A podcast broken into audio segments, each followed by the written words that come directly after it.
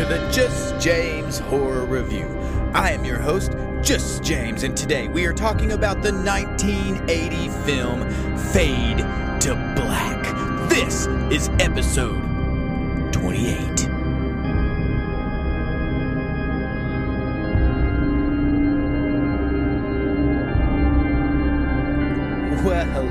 There, listener, and welcome back to the Just James Horror Review. Today we are talking about the 1980 film Fade to Black. I've seen this on Shudder. It's just popped up in the random whatever, you know, you might want to watch this. And the cover of it looks cool. It's got a guy where half of his face is painted in this really high contrasted black and white. And I read the description, had a couple of good reviews, so I thought, let's check this sucker out. It's supposed to be a well known horror film that I've never heard of, so I decided to give it a chance. Its director is Vernon Zimmerman. He was also the writer. Uh, there's not really anything else that he's done that I think is notable to that you would immediately recognize, but he's done some some other stuff. You'll just have to look it up. Also, the actors Dennis Christopher and Linda Kerridge are probably our two most notable characters in there as far as like main characters, I guess. Everyone sort of has equal screen time except for Dennis Christopher's character. He's probably he's the ch- he's the biggest chunk of the film. So they all have a bunch of extra credits. You'll just have to go on IMDb, BD, IMB, IMDb. I am, you know what I'm talking about. Go on there and check them out. They've been in a shit ton of series and things since this film. So uh, they did great acting in this, and I did enjoy this film. Let's get into it. So, I think there's going to be two major themes in this movie. One is escapism through films, and the other one is going to be a xenophile. Now, I think that's what the word, I'm probably pronouncing it wrong, but I think it's just someone that's obsessed with films, which our main character is going to be in this film. And it's about what film is doing to America's youth. It's hit pretty hard in this film, so I don't know what was going on in 1980, that maybe this was just kind of reflecting the culture at the time. Maybe whoever, you know, Congress or whoever's running stuff was making a big deal about, hey, all these films are coming out with all this just degenerative behavior and murder and all this stuff, and we're afraid that our youth are going to start mirroring mirroring these actions and starting to see do what they see on film. And of course that argument's been around forever. It's you know, it came out with video games. I'm sure it came out when the radio broadcasts were coming out. It's just anytime something like this comes out where it's presented to the youth and some people, you know, perform some of the things that they've seen or heard, they think they want to blame you know the production whatever it is the the movie or, or whatever like these are the reasons that we are having these issues. Um, hopefully we're all smart enough to know that it's no one singular issue that does that. And uh, but at the time i don't know if there's a lot of fear going around about that. So if you do know if there was something really significant in 1980 or the years before or after that was really pushing this type of I don't know, narrative in films or whatever, let me know because I'm clueless. So, yeah, but either way, I like this film. It's going to start with Eric Binford, our main character, who's played by Dennis Christopher, and he's on a bed smoking some cigarettes, watching these classic black and white films, and his room is small and cramped and there's just room for like the bed and this little shitty TV and his ashtray on the bed. And how how cool is okay, maybe it's not cool, okay? Smoking's awful. It's horrible for your health. If you've ever had to watch somebody, you know, die slow from the effects of smoking cigarettes, it's fucking awful, okay? But boy, oh boy, does it look fucking cool on film, all right? So this kid's just sitting on the end of his bed, smoking a cig, watching these films, and his room is just scattered full. The walls are covered with movie memorabilia, and more specifically, black and white films. It seems to be the his uh, his taste because it's all different pictures of all these classics. And I don't know all of them, so if you are one of those people who knows all that stuff, I'm sorry. I'm not gonna be saying the names of the actors like the Humphrey Bogart stuff and all that. I just don't know them because I've never really seen really a lot of them at all. I've seen some of the old black and white films, the old horror films, which are really cool, but I couldn't tell you the main stays that everyone knows about, especially if you're really in the film. Come at me, whatever, in the comments. I don't know. I don't know. All right. I'm lazy. I'm lazy with my films. All right. So we're moving on. He's in his room. He's smoking a cigarette and it shows a elevator come up and a woman, an older woman comes out in an electric wheelchair or motorized wheelchair and she looks like Mimi from Drew Carey. Now, I don't know if they did that on purpose or maybe that was the look back then, but she looks like a caricature of what a person you know, who's like, it, I don't know if they meant for her to be a joke or not, or if they purposely made her a little over the top, but she kind of is. She's this old retired dancer that we find out who is in the biz, so maybe that's what it is. She looks like a washed out person that used to be in the business. You know, she still wants to be a star, so maybe that's why she's all dressed up the way she is with her hair and her really over the top type stage makeup. So, anyway, she comes into Eric's room and she is a complete bitch. Oh my gosh, she rides his ass immediately so hard. And you don't know the story yet. Maybe he deserves it. I don't know. But she is super hard on him, telling him that he's, you know, he's going to die before he's 30. He needs to get up and go to work. This is not how a person is supposed to live. You know, you're just mooching off me. And then she gets even. Oh, her name is Aunt Stella. Of course it is, right? Stella. All right. Yeah. So, of course, Again, I don't even know what fucking movie that's from. I just have a friend that says it a lot. Andrew, if you're listening, Stella, I don't know what that's from. I know you reference it a lot. My bad. I'm sorry. I know you love that movie. So, anyway, she's hammering about all this stuff. And then she says that it's his fault that she's in a wheelchair because she had to leave a party early one time to come pick him up from a babysitter. And he's like crying, kind of. He's like, I was four, I was sick, you know, it's not my fault. And so she's, you know, hammering this guy who I call him a kid, but she said he died before his 30. So I'm assuming he's in his early 20s, maybe. And, uh, yeah, she's saying it's his fault that she's in that wheelchair. Wow, that's crazy. And you get the idea that she's been saying this to him probably his whole life and guilting him into this. So she goes on to call him, you know, worthless and all this, and then even takes a next step to say that you're worthless just like your father. And he turns real quick and snaps on her and he says, I know. And it is sad as shit. What a sad statement. You can tell that he's just been beaten down by her for however long they've been together and that he now believes or has self-fulfilled you know the the prophecy i think that's what it's called in sociology studies or what are self-fulfilling prophecy you know someone says it a bunch we're like well if they say it then i must be it. So that's kind of the situation he finds himself in and it's pathetic and sad and you feel bad for this dude right off the bat. So i guess the last significant thing before this scene ends is she starts talking to him about how he needs to eat healthier food and she keeps calling it health food and she's giving him all this you know, I don't know what it is, but it's labeled on the table different foods and it's like health food, you know, health grains or whatever. And you can tell it's kind of that as seen on TV, you know, the sleazy sales guy on TV, you know, NutriBullet, think that kind of shit, you know, someone trying to sell you those things. And she's just all about it. And she's this, you know, obese woman in a wheelchair smoking cigarettes telling him that he needs to be more healthy. And you could tell that that pisses him off. And the last part that's going to come back later in the movie, and I think goes with the theme, is she said that you're never going to make it in this life just always spending your time with these escapist trash tapes. And this is going to be our overarching theme throughout the whole thing about people using films as escapism where they don't have to live their life, they can live vicariously through the lives of those on film. So, anyway, Eric goes to work, and where does he work? Well, where would you work if you're into films? Well, a film studio, of course. So he goes into work. It's this big, huge studio filled with giant uh, create those metal boxes of film.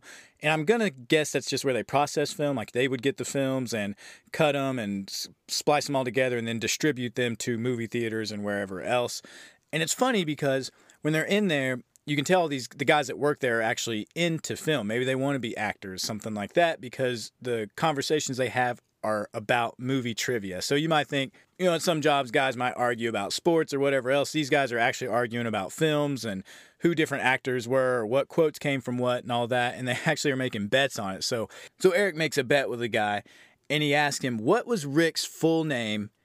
In Casablanca. So, have you seen that movie? If you have, do you know what Rick's full name is? Without Googling or anything, and he tells him the same thing. You can't read the script just from memory. And of course, the guy's like, you know, man, I've seen that movie. No one's seen that movie more than me. I know that movie forwards and backwards, whatever. Of course, I know what Rick's name. And he's like, okay, let's make a bet. So he bets him. And then when he tries to think of his full name, he can't think of it. Now, I've not seen this film. I'm not big on my black and white films, like I said before. So is this a hard question? You know, have you seen that film? Is this a difficult question? I feel like who the director put it in the movie, and you can tell this guy's probably a movie junkie too, but a lot of gatekeeping going on with this character and it kind of pisses me off because people that do that it's for some odd reason like you're not as intelligent because you can't remember rick's full name in casablanca you might know everything else about the film or might actually love the film more than that person but all they care about is you know, shit trivia. Who who cares, right? But anyway, all right, sorry, sidetrack. So back, you know, he, he tells the guy that guy is trying to think of it, and he's like, "I'll give you 48 hours to think about it," because he already knows there's no way this dude's gonna know. He's like, "It's in the film. If you're a fan, you should know."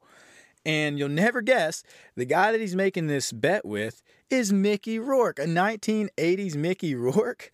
Let me tell you, this guy looks a lot different than he does today. That's for sure. He doesn't look like a fucking jack o' lantern. Um, you know, but yeah, young Mickey Rourke. He's still a, a strap dude. Does a good job in this movie. Not a real big role. Well, he does. I mean, you guys know I give spoilers away, so we'll walk through the film. He dies in this film, so I guess maybe that's a significant role if you're part of one of the death scenes in a horror film. Well, yeah, so okay. Like Paris Hilton in House of Wax, right? She died in that movie. Was that a big role for her? I don't know.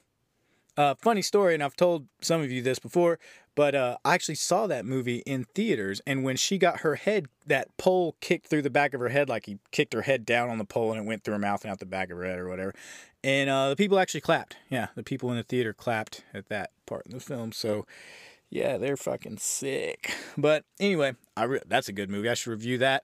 All right, so from their interaction, we get the idea that Eric's a loser, not only at home, but at work too. He doesn't really get the respect at work, even though he knows all this stuff. And all throughout this film, he is spouting facts. And of course, it's just to let you know that he is all business when it comes to film. Not only is it escapism for him, but he also, it's his whole life. There's even a part where he says he saw a movie every day. He saw three movies a day for a year. You know, that's how intense this guy is. And he knew like what was playing at the cinema when JFK was assassinated and all kinds of other weird facts like that to the point where you're like, okay, bro, you're a little much. He's that guy at the party, right? So we cut to a scene where we're going to meet our second, I'll, we'll call her a main character. It's played by Linda Kerridge. And it's Marilyn O'Connor. And they call her Marilyn. She's a Marilyn Monroe lookalike, just trying to make it in you know, the city. And she is striking in this film. I'll say it. You know, she looks very much like Marilyn Monroe. Her hair's got the super blonde. Her her she's really fair skinned, and she's got the the sleepy eyes or the lazy. I mean, I don't know. Is that you don't call it a lazy eye, do you? Marilyn Monroe had lazy eyes. You know what I mean? She's always like maybe because she was high on pills the whole time. I guess we find out, but um, you know, she's kind of had those doughy, soft eyes. I don't know how to fucking describe it anyway. But the one thing that you, I, guess, is the biggest shock to you when she talks, she's from Australia. So, yeah. So, shout out to the Creepy Crap podcast. Shout out to Danny Boy. Made it in the movies. 1980 film, anyway, with a Marilyn Monroe lookalike from Australia. Is she big there? I'd like to know. Maybe you could comment on this video. That'd be awesome. Anyway, you meet her and her friend, and they go to this diner and they're having themselves a little little snack when all of a sudden Eric comes in and you can tell he's a regular because the dude behind the counter is like, "You want the regular kid?" And he's like, "Yeah, sure." And I will say, it's so everyone's so cool in the '80s. Like he still has like a leather jacket and his hair's got that cool like flip thing in the front, you know, even though he's a creepo. So he notices Marilyn and he instantly goes into fantasy mode. So you see her stand up and she's in this sequence dress thing and like singing to him and kissing at him and all that. Well, then it goes back to reality and you see that he's just eyeballing her like a creep. Well, her friend picks up on this and just, you know, immediately starts talking shit to him. And Marilyn actually starts kind of, I want to say at first, maybe she was playing with Eric a little bit, you know, just kind of giving in to his fantasy because you can tell she thinks the dude's kind of weird but maybe she kind of likes the attention and feels like, well, he's harmless. There's no harm in kind of playing in this fantasy with this guy. And then she says he's kind of cute. And then fucking leaves with him, right? Because he's obviously a creep and even tells her friend, and her friend's like, you've got to be kidding me, whatever. No, she gets on his little moped. Oh, I forgot. He shows up on this little moped thing where he delivers film for the film studio that he works for. So in film studios, I guess they just like put all the different films together and distribute them. Did I already say that? Maybe I did. Anyway, so she gets on there with him. She goes and he asks her out on a date. Like, hey, do you want to go to the movies? Of course. What other date would he ask for? And she's like, sure. And again, like I said, this is all really fast, but you know, they're young, they're kids. Uh, why wouldn't you? So now we've been introduced to those characters. They're pretty. This is a pretty standard format of movie here. There's no big surprises here. It uh, it's pretty cut and paste with its format, I'll say, which doesn't make it a bad movie. It, it moves, you know, just how it's supposed to. But we cut to a scene now. We're going to meet our next group of people. It's a police captain, a psychologist, and a police officer. And the whole idea of this scene is them just setting up where the, when the murders start happening, these are the people who are going to investigate. And so I, I forgot to mention because it wasn't super important. We were introduced to them maybe a little bit earlier in the film, and like I said, with the time period that it is in the 80s, there's a lot of dated things in this movie, and one of them is where I can't remember what city. I mean, they're in Hollywood, duh. And so they, the captain is giving the psychologist dude a bunch of shit for being Irish, like make, making a bunch of Irish jokes towards this guy, just you know, kind of, I, I guess you know. Uh, culturally inappropriate jokes towards the Irish, just giving him shit for being Irish, and he means it. So, you know, that's kind of like, whoa, fuck, you know? But for the movie, he also doesn't like this guy because he's not talking about just straightforward police work, which is what the captain's about. And this other guy they make it a big deal about how he is trying to save the youth by taking a more psychological approach to things and looking at like hey it's not their fault. They've been influenced by all these movies and all these different things that they see on television and they don't have people in their life to tell them that it's not true and that there's other ways and all this kind of stuff. Sound familiar? Of course it does because it's been around for fucking ever. But he's just trying to find a different way to rehabilitate people or to teach people ways of doing things instead of just, you know, throwing them in jail and throwing away the key kind of thing. So, of course, he's that new way of thinking. The captain's not having any of it. He assigns an officer to him because he's not a police officer, so that way he can operate in their station and all that. So after the Marilyn scene, we cut to that guy, the Irish dude. He's downstairs in the basement just ripping on a harmonica, right? He's fucking jamming out on this harmonica. Then out of nowhere, he just snorts a, a, a bump of coke off his thumb, just gives himself a, a big old toot right there, then lays into that harmonica a, a little more uh, because he's all juiced up. And the funniest part about this is like the there's a female cop that's assigned to him, and she sees him, and she's kind of making like sweet eyes at him, you know, because it's the '80s, of course, so everyone has to be that, you know, every man has to just be fond over, right? So she's like, she's looking at him like, you crazy guy, you know, I didn't know he had this kind of talent. When he takes that bump of coke off his arm or, or thumb or whatever, and I'm thinking, because she seems like in the when they introduced her as a straight laced, you know, police officer type, she sees that and she kind of just shakes her head like, you silly goose, you crazy man, you know, this is just crazy. I can't believe it. But has no like no other thoughts about it whatsoever. You know, not and to me, that was just super weird. I think you'd be like, "Hey, bro, why are you snorting coke down here at the in the basement of the police station? It's a little fucking weird." But she doesn't care. I guess she thinks he's cute, and so oh, what she does say is she finds him extremely interesting. She looked into his background. She believes in his work, and she couldn't wait to meet him and all that kind of stuff. So maybe that's part of it. I don't know. It was a weird spot for me in the film. And if that sounds weird, it's about to get weirder because after the Marilyn scene, we cut to a scene of those two doing what after playing the harmonica and snorting coke? Well, when you see someone that you like doing that, what do you do? You sleep I'm with them right away because that's what happens in this film. but it is kind of funny because they're under the sheets. I guess they had just got done, and the dude like throws the blanket over and yanks out a box of Cheez Its and start eating. And I was just kind of like, okay, I get it. You know, that's kind who doesn't want to do that, right? Right after? I mean, I don't know, munch on a box of cheese. It sounds good. She ate some too, so whatever. Anyway, they have this funny conversation about, you know, whatever. It's kind of insignificant, whatever. And, uh, but what is funny is right before the scene ends, he says, as he's chewing these Cheez Its and talks through him chewing it, and he's like, I've never fucked a cop before. And then it just goes to black. I thought that was a really funny part. So we cut to Eric waiting on Marilyn for the date that they had planned. He gets all dressed up. He even told his aunt before she left, and he had to borrow some money from him, so we know that he's broke. And the aunt says some weird shit like, You better be home before it's dark because I need my back rub. And she gives him some like weird winky eye, so don't know what that's about. And it's not really addressed anymore in the film. But he goes out to meet Marilyn at the movies, and she never shows up and I think he waits out there for a few hours and she never shows up. We actually cut to a scene of her on a date with another dude. What? What a bitch! No, she honestly forgot. And in the movie, they make it a point to let you know that she honestly just forgot about it. And so she gets in a cab, drives over there, but of course, it's been hours. And so Eric isn't there anymore. But before Eric went home, he did proposition a prostitute who immediately blew him off. So now we know that, you know, is aunt doesn't want him. His job doesn't want him. Nobody wants him. He can't even get love from a prostitute. So this poor guy is just spiraling into a dark place.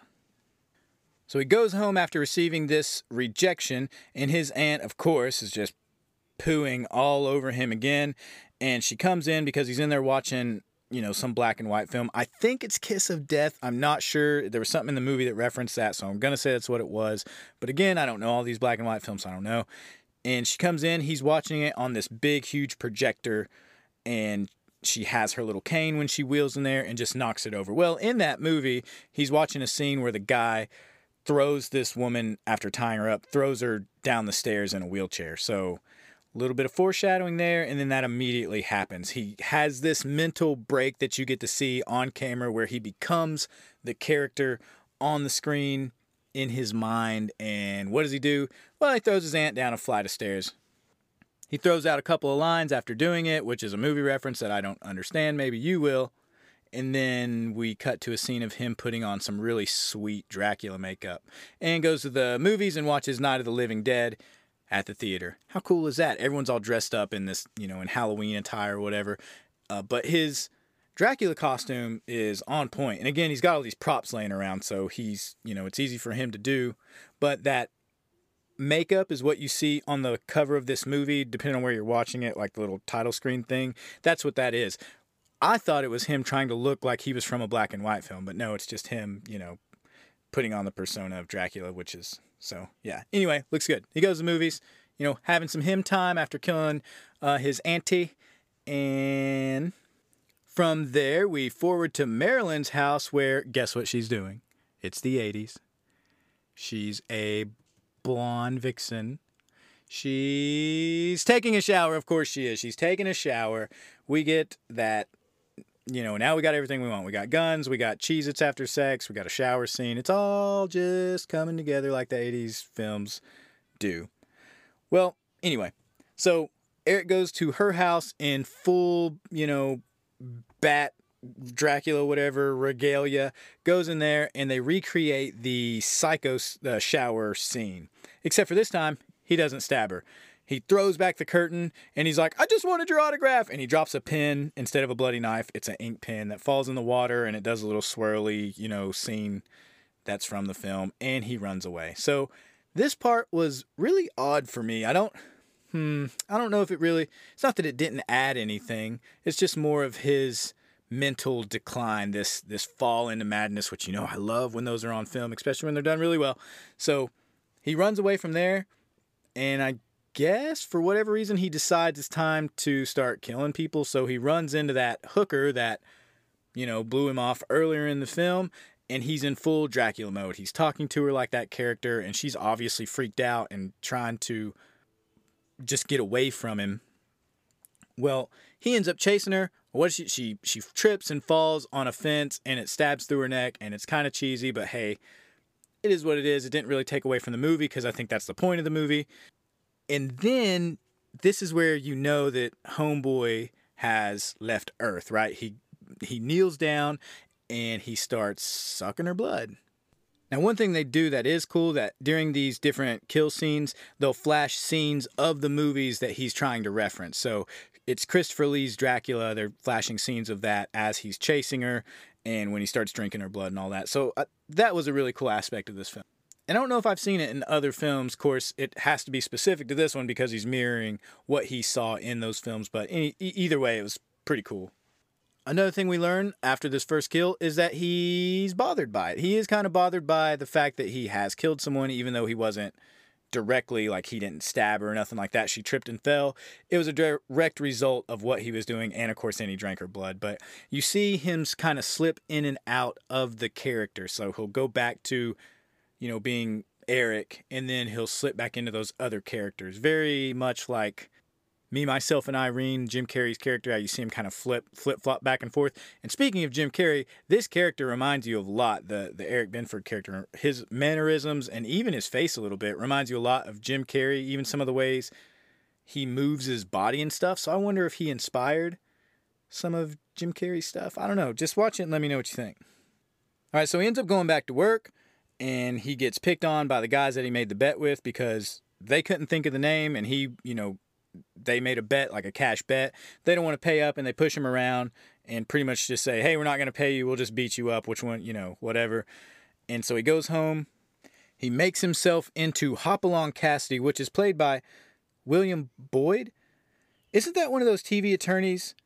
William Boyd, has, does anyone know what I'm talking about? I don't know if that's a regional thing, but like I'm pretty sure there's some kind of TV attorney that has a commercial William Boyd. Is it the same one? They played Hopalong Cassidy? It'd be weird if it was, but I don't know. If, if, if you know, I'd be interested to know if that's the case. Anyway, he goes out, he finds those two guys that he made the deal with, and he shows up in full character wearing the cowboy shit and a big mask that looks like the uh, Hopalong Cassidy character, and he does like a quick draw with him, and it's kind of hokey. It has some it almost sort of feels like Killer Clowns from Outer Space sort of scene, but he throws the guy a gun, he has a showdown with him, ends up shooting him, and he only kills Mickey Rourke's character. His buddy gets away, and the only reason that's significant is because the next day it shows the two of them leaving the police station. And as they leave the police station, the buddy's like, They think it's me. And you know, Eric's like, ah, they, you know, they don't know anything. If they knew, they would have, we'd already be in jail, whatever. So he is super cool about all this stuff. I mean, almost seemingly untouchable for these murders. However, when they went to the police station, we didn't get to see it, but we find out that he talked to our psychologist guy and he goes to the captain like, "Hey, I did this test. You know, I gave him a questionnaire and they answered the test and there's three people that scored in the red or, or whatever that makes them suspects. And the first person he names is a a female character that we never get to meet. And of course, the captain flips his shit. He's like, "Yeah, the the old lady from you know, the mailroom or something, you think she's some type of serial killer. And so he's, you know, pretty much blowing this, you know, your psychological bullshit stuff. It doesn't work. It's time to do real cop work and, you know, all that kind of stuff. So that's, you know, the dynamic that those two are continuing to have through this film. But he does ask the female officer, like, hey, that Eric dude was kind of weird. I think we need to look a little more into that.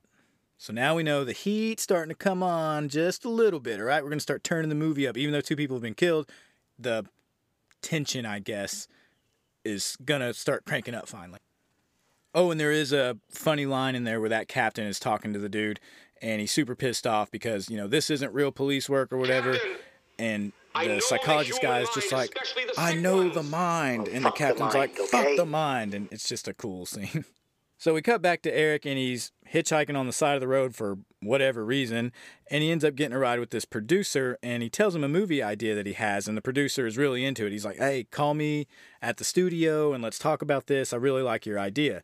So he comes home, he's super happy. And as soon as he goes through the door, he's like, you know, Aunt Stella, Aunt Stella, you'll never believe what happened. You know, we're never going to have to worry. They're going to pick up my movie. And you see that he forgets. Like he has forgotten that he killed her and he goes back to her urn or whatever that he took home and he's you know feeling very remorseful and all that. So again you're starting to see that divide between when he takes on the persona of the the characters from movies and then himself. Because after she died earlier in the movie he took the urn home and was dancing and having a great time. He threw away all that health food shit, you know, and was like cussing her. And there, there is a cool scene where he puts a cigarette out in the urn. I thought that was dope. I was like, yeah, that's fucking, that's dirty. I like that.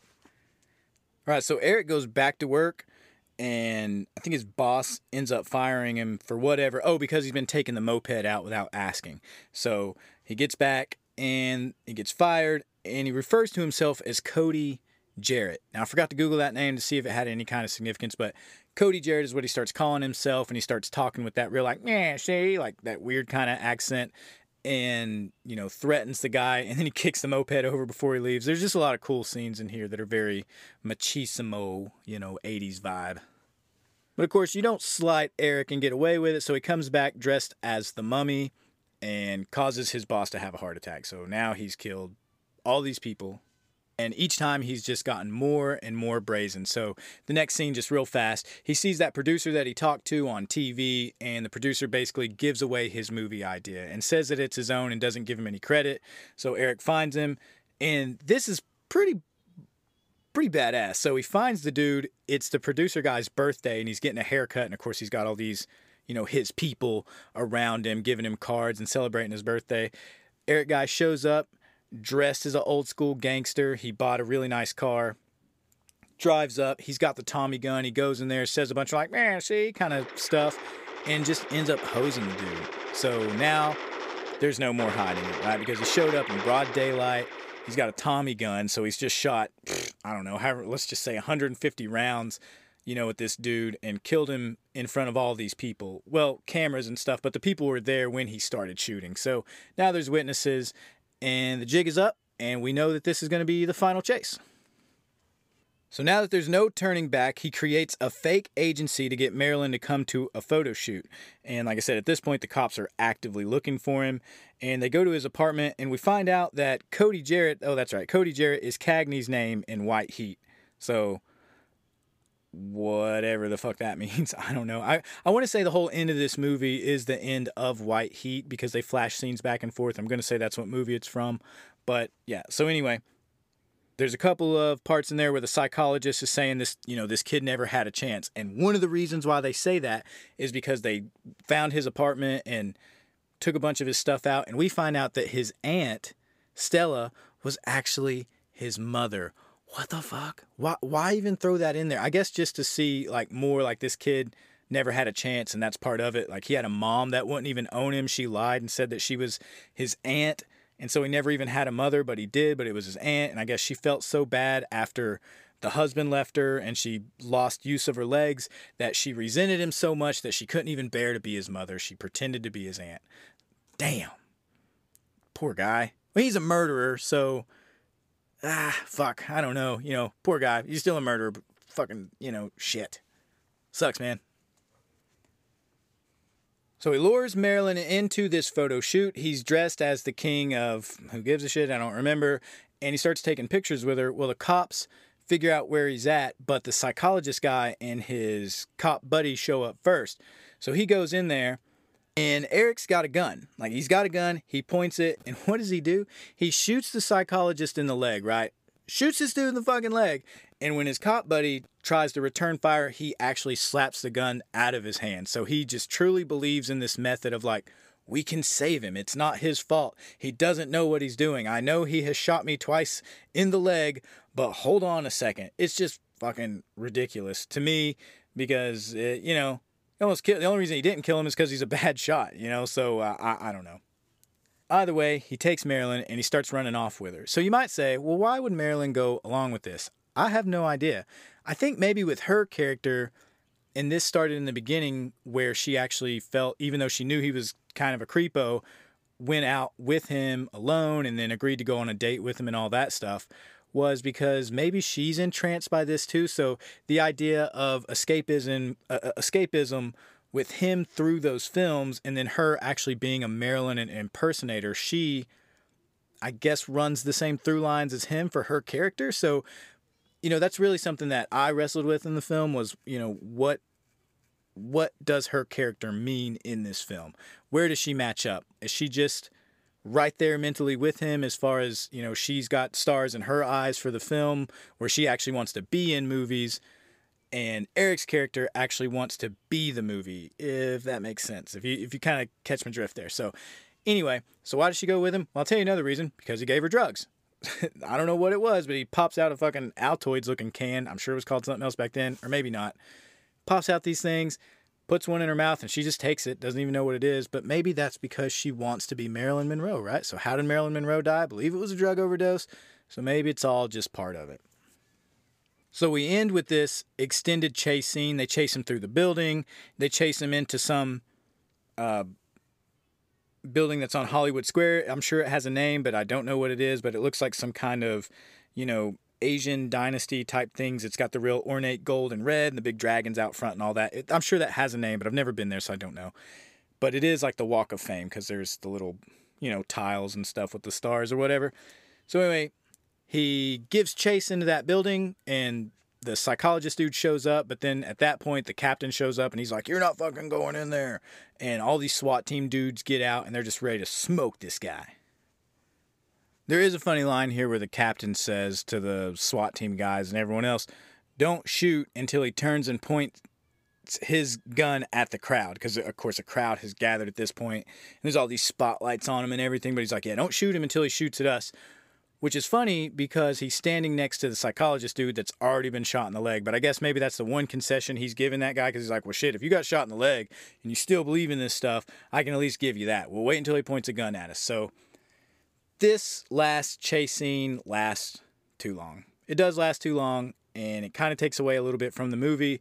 But again, I think it's supposed to be echoing some other film, maybe that White Heat film. It does flash some images from that, and maybe it's very similar. I don't know. But at the end, it's sad. The dude ends up letting Marilyn go, and he goes to the top of the building. He gets absolutely showered with gunfire, right? Gets filled full of holes. But wait, he's not dead yet. He stands back up, says some more stuff about, I'm finally a star, I'm a star, whatever, I don't know and gets shot again and that's the end of him right? So that's the that's the end of the movie.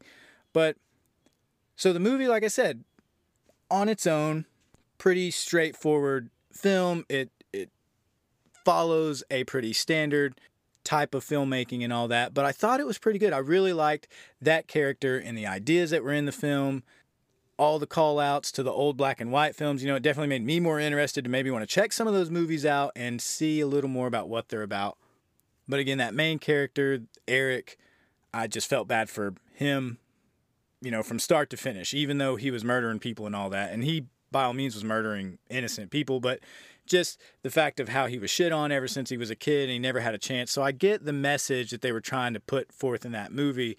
And I don't know if this is one of those films where that was just its whole point. It was just created to push that, you know, narrative such a stupid word but to push that idea or whatever, I don't know. Maybe it was, maybe it wasn't. Either way, it was a cool film to watch. It's definitely worth watching. It's not bad. I don't think you'll be disappointed when you see it. If nothing else, just the 80s, 80s nostalgia in it is cool. And it's got, you know, good characters. The ending kind of fell off a little bit. But other than that, sweet ass film. And I did want to add one last thing to this, just with the psychological dude's character in this. I don't even know if the film was actually trying to portray him as a joke or trying to portray him as a valid, you know, tool in, uh, you know, whatever you want to call it, rehabilitation or police work or whatever it is. I think it absolutely is. Uh, you never know what someone's background is or what they've been through or what they've lost or how they've been treated since the time they were a kid everyone has different life experiences that pushes them to a breaking point or a, a loss of reality or maybe an inability to deal with certain issues or rejections or whatever that might be. And I like that this film was kind of shining a light on it. So, again, I don't know if they were trying to make fun of that or not, but I think it's really important. And I think it's something that even today, obviously, with all the different influences that we have around us, whether it's on the internet, you know, television, movies, video games, all those different things, can inf- I don't want to say they influence behavior, but I'm just saying if you have those things on top of mental health issues or maybe, you know, uh, abuse that someone might have suffered, you know, all the way from the time they were born, that kind of stuff, it's uh, it's something that needs to be looked at. And I like that this film at least did its part in the 80s to say, hey, maybe we should look at this. Now, I feel like in the film, this dude was trying to say the movies were doing all of it, you know, but then they pointed out that his mom was a fucking weirdo and all this other stuff. So it's all these different factors. You know, there's a great line that I read in one of my sociology classes where they said there's no such thing as random violence. And I think that this film is a testament to that line but yeah, so oh, also the one last thing I wanted to get to also with this film was I felt like this was all right, I'm just going to say it and someone might get mad and that's fine. But I didn't like the new Joker film, okay? I thought it was crap. It sure as hell wasn't, you know, Batman canon that kind of stuff. I just didn't enjoy it. Maybe as a film on its own, but now they're just like, well, we slap the Joker makeup on someone and all of a sudden it's a Joker film. Why so serious, right? That's the fucking phrase and it applies more so than anything to the most recent Joker film. It just wasn't a good Batman film, but it was good about pointing out, just like this film, parts about mental illness and things that can affect people, whether it's society, you know, social pressures, family pressures, whatever it might be that can push people over the edge. If you're hammered every single day with some bullshit, that has to take an effect on you, right? So I didn't like that film. I thought that it kind of, in a way, was sort of a copycat of this film, even though it wasn't about a cinephile guy. It had that same type of attitude to it, and I think it even had some of the same, like I said earlier, mannerisms and stuff like that that this film portrayed. So I don't want to say uh, the dude was probably influenced at least a little bit by this. He had to be. So yeah, that's my hot take. I'll defend it to whoever, you know, whatever. So So, yeah, that's just my take on the films, uh, the Joker as well. That's just how I felt about it. It wasn't that cool. It wasn't groundbreaking. It wasn't super terrific acting. It wasn't any of those things that it got celebrated for. Take the Batman marker off of it, and it would have been a way better film. Just like the Evil Dead new film that came out. Take the Evil Dead marker off of it, and it would have been a way better fucking film, okay? So, the point I want to make here, because I'm getting sidetracked, I'm going to go off on another tangent, is mental health issues and that kind of stuff is a real deal. If you ever fall into something like this, a depression or a break, they're fun to watch on film. And you know why? In a horror film? Because they're fucking terrifying, right? So imagine living through that, how terrifying that is. It's just entertainment for me. Couldn't imagine if someone was literally going through that. And I use that word in the right way, not how everyone uses it today. But if you are going through something like that, so, and I've said it on other shows before, and I'll say it now. If you are in a situation like that, please, please, please, please, please, please reach out to someone, a family member, a friend, a hotline, whatever it might be, and try to talk to someone and get some help, whatever that might mean to you, to keep yourself from fall, falling further into that abyss and, you know, just take care of yourself. There's lots of different avenues of help out there, and there's people that want to help you. So I'll try to put some of those numbers in the show notes for hotlines and stuff like that. But that's going to be our show for today. So thanks for listening to this week's movie review episode. This has been the Just James Horror Review. If you want to write into the show, write into Just James Horror Podcast at gmail.com. Write in whatever you want. Write in just to say hey, write in and talk a little smack, whatever it is, I'm always down. Tune in next week for maybe another surprise. Oh, what? Yes, sir. Check us out next week. We're going to have a special guest on the show to review the movie May. It's one of my favorites. It is definitely my Romeo and Juliet. I love that film. So tune in to find out what I think about it and what our special guests think about it. This has been the Just James Horror Review. I'm your host, Just James. Take care.